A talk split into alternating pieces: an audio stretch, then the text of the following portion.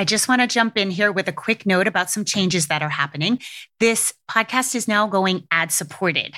What that means is I will be releasing select episodes from the hundreds of episodes I have archived now on Patreon and releasing them here. A lot of these were recorded a couple of years ago, during 2020 especially. However, I have gone through them and deemed that the parenting information was still really relevant. So just be aware that some of these releases may be out of order chronologically. Also, if you would like to listen to the podcast ad-free, you can still join Patreon. I'll still be releasing podcasts there with a few bonuses. One is that it will be ad-free. One will be that you get the podcast slightly earlier than everybody else. And I'll also be doing a bonus episode every month with a Q&A that's patron specific. So if that's something you'd like to do, you can join for $1 a month and we'll see you there. Thanks, guys. Hey, I'm Jamie Glowacki and you are listening to Oh Crap, I Love My Toddler, But Holy Fuck. This is a podcast for conscious parents who drop the F-bomb a lot. Hey, welcome, welcome. Thank you as always for being here and thank you for your patronage. I truly appreciate it. So today I want to talk about my workflow and how I quote unquote get so much done. Apparently, it looks to the rest of the world as though I get a lot done and I do it all, which I don't. I don't do it all. And if you've listened to my other podcasts, if you've familiar with my work at all, you know that I don't claim to do it all. I think balance is a verb. It's not a destination. And we're all just kind of struggling to manage all the things that have to happen in a day. And of course, no one can do it all, right? And I've often used this analogy. To me, life is a four-burner stove. A couple of pots are simmering. There's always a pot that's boiling. And I'm kind of always shuffling like, what is boiling at the moment? And at any given time, there's definitely something that's simmering that can wait. Usually for me, that's housework. Or it's so funny. My dad was driving in my car and he was furious because he was like, your car is so dirty. And I was like, Dad, I don't have time to I don't go get my car washed. It's just not an important thing to me. He was like super distressed about it. So cleaning definitely for me is a simmering pot on my big four-burner stove. Yeah, I'm tidy and organized, but I can't say that I'm a deep cleaner. So just so you know. I'm a single mom, I'm homeschooling. And one of the things I think that really helps me and Pascal is I don't overschedule. We take just about every other day off from activities and, be it homeschooling, be it social, be it sports. He's only allowed to do one seasonal sport at a time. So I'm not that, I don't love driving kids around. I don't love that whole, I don't know, I coached baseball and I found kids were doing 3 or 4 sports and they would be late to my practice after leaving their soccer practice early. And it was heartbreaking to me because I think the reason kids do team sports under their teenage years for sure is, to be part of a team, for good sportsmanship. Yes, for athletic ability, but the idea that kids will be in several different sports at the same time and leave a team early to arrive late at another practice to me is not good sportsmanship. So it also, I see parents having dinner in the car. I see parents running ragged. And so that's how I've chosen our life is one seasonal sport at a time. And that keeps our time a little more open. I also really like to keep my calendar open because I find, I don't know, for me anyway, the way I've crafted my life, and probably this is a personality trait as well, is that I find that I love impromptu things. I like to leave the calendar open because the way our life and friendships are structured is it just always seems like somebody's popping up with something fun. Hey, you want to go to the beach? Hey, you want to come over? Hey, you want to do this? And so I like to keep that really available and open because the spontaneous things feel really fun too. So I think, those things are really important for how I remain calm, I would say, in my life, right? I remain not overall stressed, but there's also a workflow that I have. And I didn't realize till I was working with a business partner you know, and she was like, dude, your workflow is crazy. And we were trying to like identify some of my weak spots. So one of my weak spots for sure is social media. My Instagram game is horrific. And so I'm trying to, you know, we're going through and I'm trying to like identify the chinks in my armor and why my Instagram game is so bad. And definitely, you know, one of the things you want to look for is if you are struggling with workflow, if you're struggling with a certain portion of your work or your day, it's worth it to like investigate the personal reasons why. So for me, social media is really hard because my work as a potty trainer, because my work in parenting, people literally like claw at me for solutions, and especially in the potty training realm. So when I post something, I can get inundated. So that's hard because of time. Like there's an entitlement of people. It's really weird. Like I wrote a book and suddenly people feel like I'm totally responsible for every single person potty training well and effortlessly. And I'm like, dude, like, no, it's a $10 book, you know, like I can't, millions of people buy it. So there's definitely that. So I looked beyond, you know, I looked beyond that. And I also, people are rude. There was a thread, I don't know, it was a couple of weeks ago, and I had put a quote and then elaborated on the quote. And this woman came at me and literally, not only did she disagree, but she was like, oh, good for you. You wrote a book. I guess that supposedly makes you think you're so great. Like she came at me super personal. I'm just a person, you guys.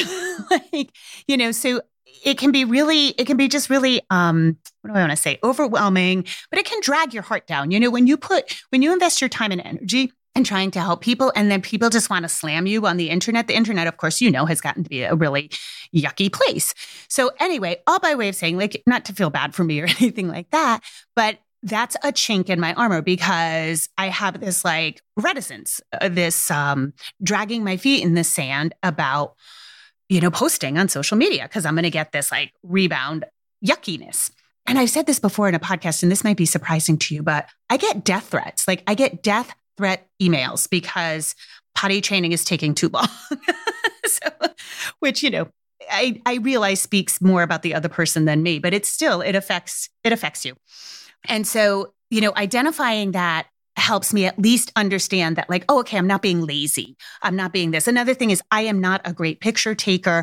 My child is 14. It's really hard for me to find photos sometimes that go with what I want to talk about. So all of these things are just ways that me and my business partner just figured out, again, where the chinks in the armor are, why it's not laziness, right? So a lot of times we're procrastinating or we're not getting something done in our workflow, and we like do negative self-talk or we think bad about it. We're like, oh, I'm just being lazy. Oh, I can't get my shit together. What's wrong with me? That kind of thing.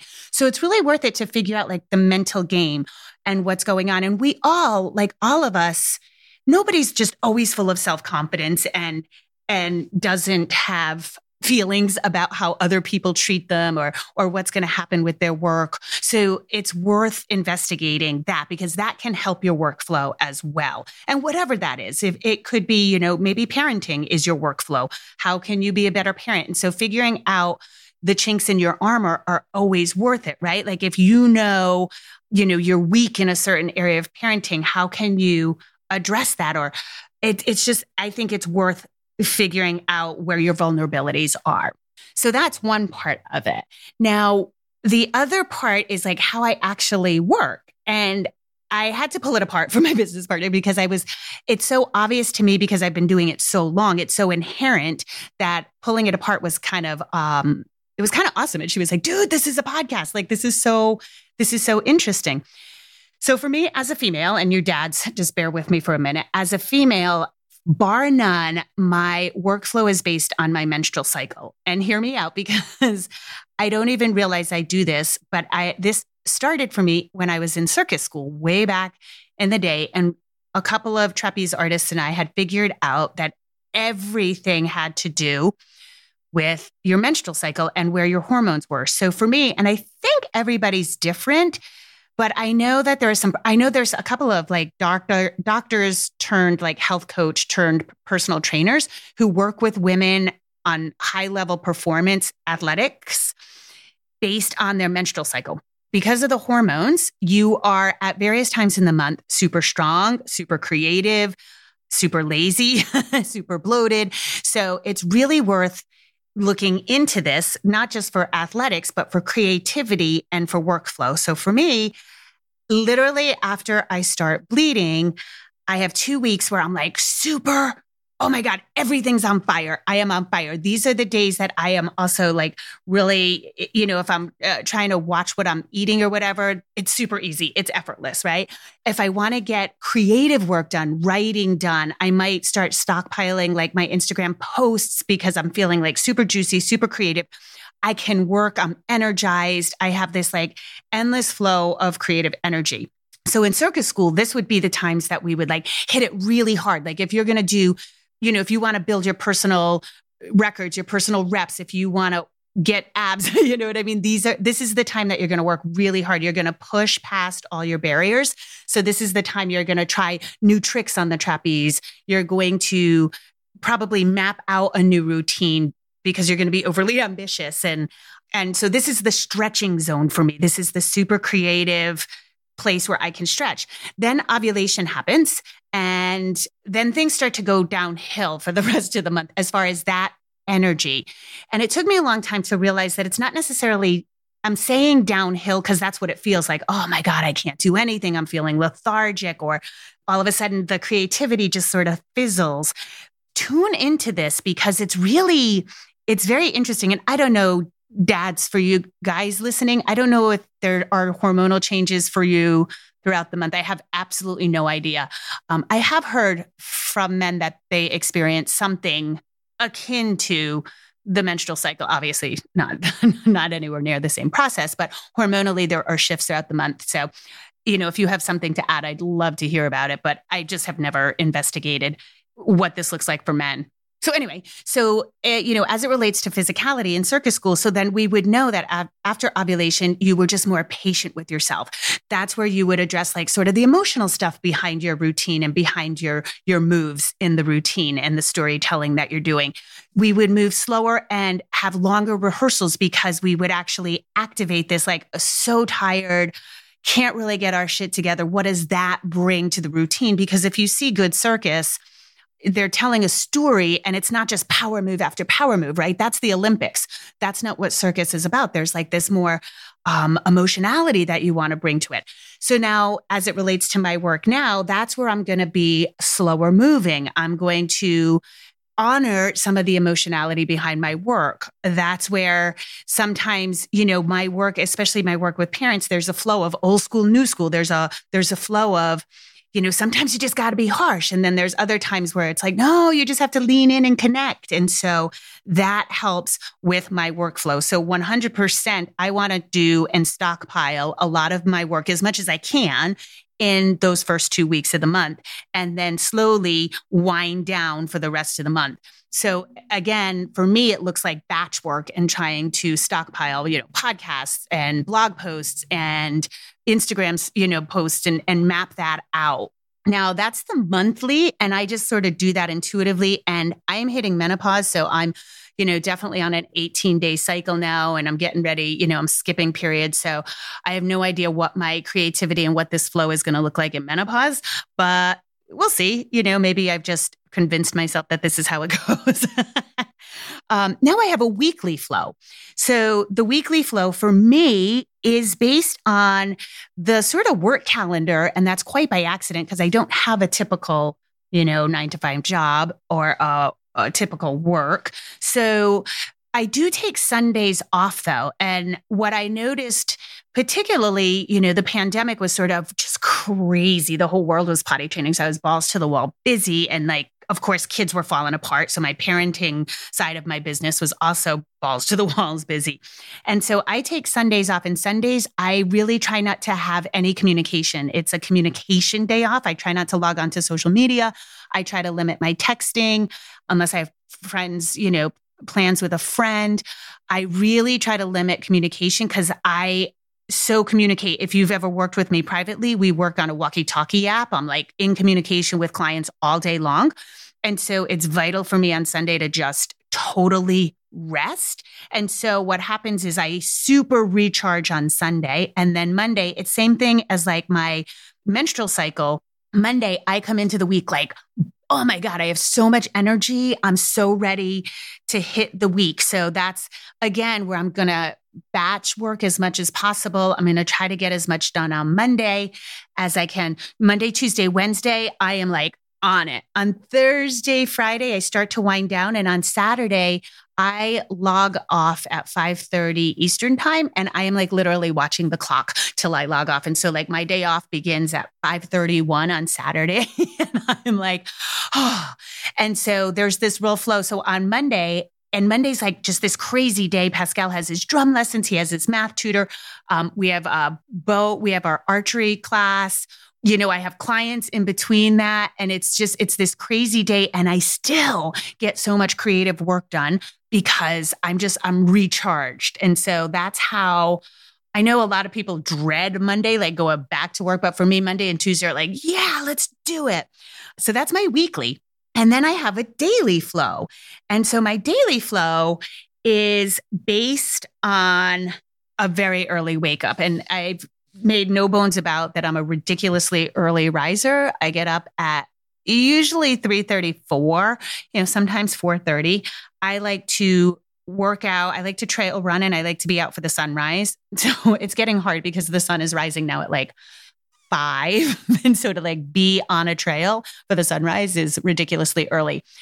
But for work, here's what I have found. Number one, the best work is done in the dark. If you ask anybody who's written a book, they will tell you that a huge portion of their writing is done at around 3:30 in the morning.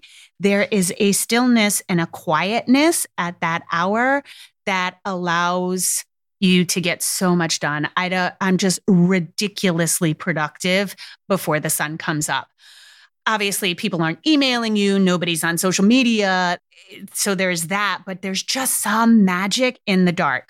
Here's the other thing about the dark. I do the hard thing first. And I read this in some productivity thing. I don't know.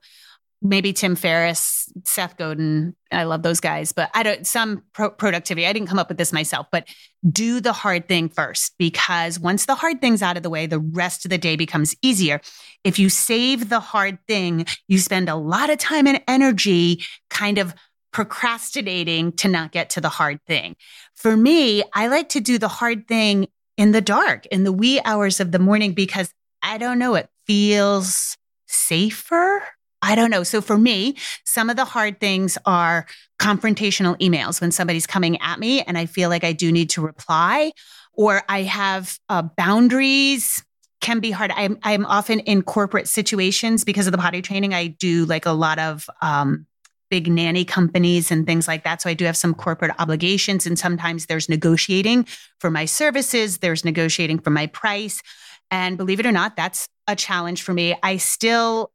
At 51 years old, all the work I've done on boundaries, I still don't like confrontation. I still cry when I have to stand up for myself and advocate for myself. I'm much better at it than I was even, a couple of years ago, but it's a work in progress. And so those things are really hard for me. And so I do those in the dark because I don't know, it feels safer. I feel more courageous. It feels like I'm able to just do it with more confidence. I have no idea what's behind that. But anyway, that's how I work. Obviously, writing my books, it wasn't necessarily like those were hard, but again, I found like, okay, slam out this chapter. A lot of times I'll go to write a blog post or sketch out a podcast and I can't wrap my head around it, which means usually I'm trying to bite off more than I can chew. So then I have to do the hard thing first and in the dark. Now, this was really brought home to me. I've discussed this before in the pandemic episodes. This was really brought home to me in the pandemic because I could feel myself like by 11 a.m., I was fading. And for me during the pandemic, it was just the general lack of focus anxiety that I think so many people had talked about having, right? Like this weird, just unfocused. We couldn't pull everything together, kind of wasted a lot of time on social media, wasted a lot of time on sourdough starters and learning how to knit. Not that those are a waste of time, but this weird malaise, it seems hard to put my finger on it now that it's sort of fading. But I do remember that very clearly. Like, this general can't get my shit together after 11 a.m. And then I realized too, I would take a nap sort of that midday and then be recharged for around 3. And that really worked for me. And it really works now just because of my life. And I know your life looks wildly different with little kids, but Pascal is now sleeping, you know, till 10 or 11, which I truly love being able to give him that time as a teenager, because I wasn't allowed it when I was a teenager. And I just remember being so tired my teenage years. So he wakes up at that time. And it's really funny because I'll like lay down and rest my eyes, and then we'll hit the day at about 1 with all of his stuff. And so that feels like a really good cycle for where he is in life. Just as a total non sequitur, Pascal was always a 5 to 5:30 a.m. waker upper when he was, I'd say till he was about 10. And trust me, I tried everything to get him to sleep later. So I literally had somebody ask me that she said her son was waking up at 6:30 and that was an ungodly hour and he had to sleep later. And I was like, I think 6:30 is pretty good, man. So I think Pascal made me a morning person, but I was always praying for these teenage years when he would sleep in. So if your child is an early waker, I just want to send you a beacon of hope that they will be a teenager one day and sleep impossibly late. So there's that. That was my little non sequitur. But anyway, because of homeschooling and all that we do, it's just, this is what's working for our schedule right now. And so that forms my daily thing. So I get all my creative stuff done. I work with clients. I get all of that done in the morning. And then I have time for him when he gets up. I rest. I am the queen of the power nap.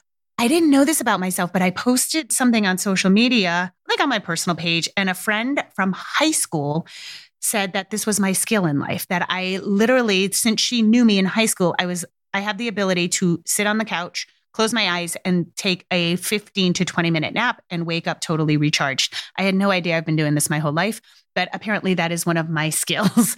So midday, because I get up at a stupid hour, midday, I need a nap. And it's really quick. It's always about 20 minutes. And sometimes I don't actually sleep, but I got those. I think I talked about this before because I have the eye things, you know, that make you feel like a movie star. And I just close my eyes and I just breathe and it recharges me. So that also helps. And of course, I recognize I'm sharing my workflow in case something resonates with you. I'm not trying to brag or rub in your face that you have little guys that are up your ass all day and that a lot of the stuff I'm talking about probably isn't feasible for you right now. But, you know, they're just things to think about and maybe you can institute them at some point in time. But I do think resting, whether it's going to bed early with your kids, whether it's taking a little nap when they take a nap, I think we can't underestimate the value of rest and how it recharges. So I just feel like I think that's such an important part of how I get so much done. And I always think for me, I'm just a very pragmatic person. Time and how I do my workflow, just like I talked about this in the earlier episode last season about the Pareto principle, it's an investment for me. It's always an investment. And it's the one thing we can't get back. So it's not that I waste plenty of time. I love watching movies midday. I love scrolling social just as much as the next person. It's not so much about wasting time, but it's like, what does time give me? So a 20-minute nap during the day buys me hours of energy later in the day. So that's a really good investment. If I try to power through and not nap and try to just have another cup of coffee, I'm dragging ass by 3 or 4 p.m. That's too early to end the day. And so it really is, I encourage you to think of it like that. Like a small investment can yield you such great results. So where can you make those better investments in time? Yeah. Just like I say, like connecting with your kid, you know, in the connection chapter of Oh Crap, I Have a Toddler, I talk about this idea that, you know, spending 15 minutes of solid connection with your kid can buy you 2 hours of really good behavior. That's a solid investment. And some people react strongly, go, well, I don't have time, you know, every 2 hours to, you know, sit down and do a really concentrated activity with my kid. Or I don't have time to do a whiteboard every time we have a transition with them and they throw a fit. And I go, yeah, but if But the time investment buys you so much. Do you know what I mean? Like, if you don't have time to do that, then you're dealing with an hour-long tantrum. That's not a good investment. Do you know what I'm saying? Okay, moving on.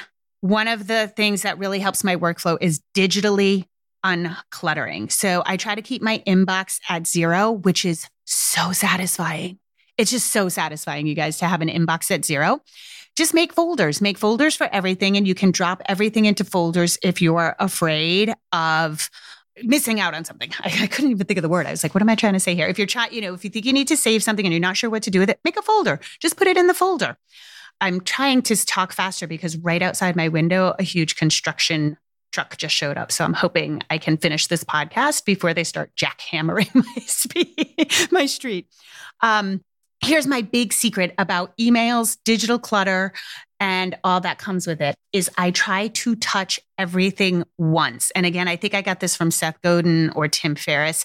I do not check emails if I don't have an hour to answer the emails. So the idea is you want to touch everything one time because otherwise you're wasting time and energy and mental space. So if I'm on my phone and I'm at the grocery store and I'm in line and I'm bored and I pick up my phone and I check my emails, but I don't have time to reply, I now have several emails that are on my mind that are taking up headspace that could be used for thinking about another podcast, thinking about an Instagram post, thinking about clients, thinking about a struggle that one of my clients is having. And believe it or not, some amazing work comes out of when you let your mind settle. I'll have a difficult potty training case and it'll be something I've never seen. And if I give it time to marinate and settle, it's amazing. I'll be like, oh my God, we have to try this. And so whatever your life looks like, you know, your work life, your parenting life, if you're struggling with something, let your mind go. You don't want to be filling your mind with all this needless things. And what I find about email is if you don't have time, if you're touching an email more than one time, it's taking up too much headspace. So don't do that to yourself, right? You want to keep your mind nice and clear. And this relieves a lot of this extraneous unfocus that we have, this fuzz from our digital life, right? Same thing with Facebook. If you're going to fucking listen to like, oh my God, the fighting right now, you know, somebody will get under your craw and you'll be like, fuck, and you'll be doing monologues to them. You know, you're in line at the grocery store and being like, well, that motherfucker, I'm going to say this, I'm going to say that, I'm going to come back, right? Like, that's just mental energy that you don't need to give it. So like, only touch everything once has been just such a guiding force in answering emails because you don't want, it's going to sit on your mind and it's going to invade your space and your peace. So get it. Answer it, yes, no, or put it in a folder, and then you're done. And it's a really clean emotional transaction. So I would say that's one of the most helpful things that I have ever done. Digital clutter is a real thing, and you have to stay on top of it. I regularly try to purge my pictures. I am awful about doing like photo books or anything like that. I still haven't done Pascal's baby book. All the shit's in a box. It's awful. That's just not my skill set. And I'll probably just have to hire somebody to do it because I can't. So what I try to do is I try to purge the pictures to at least keep them, you know, within a reasonable realm of amount and quantity. And at some point you know, like I said, I probably am going to hire somebody to do this. At some point, you got to cut your losses and be like, get a professional scrapbooker. You know what I mean? Like, if it's not your skill set, try to find somebody for whom it is their skill set. And, you know, I realize not everybody, you know, can just hire somebody to do whatever. But I know, for example, I have friends who are not, you know, not at all wealthy, but they hired a housekeeper because it's so worth their time and energy. So I really encourage you to hire it out if you can, you know, like whatever it is, whatever your weakness might be, it's super great to just hire it out. And I have over the years, you know, hired out, finding where my business weaknesses are. I've been able to hire out people to do it for me. And that's amazing too, right? You know, again, I realize that's a luxury for a lot of people, but you don't have to hire everything out. And often you can find the spare change to hire out a real weakness. All right. Not sure if you can hear that, but the construction has started. So I am going to log off, and I hope you guys have an awesome day. And I hope that my workflow sheds some light and can help you. Rock on. All right. I'm going to sign off for today. You can always go to jamieglowacki.com for the super cool latest updates, including the launch of my new book, yummy new book pre-sale treats, when we release new episodes, and how to work with me directly. And of course, if you need any potty training help, there's a handy link there that will take you to all my potty training resources, including all my courses. That's the Oh Crap Potty Training online course, my pooping solutions course, and my night training supplement. And if you need additional help, how to book with a certified Oh Crap consultant. That's all at jamieglowacki.com. Have a beautiful day and rock on.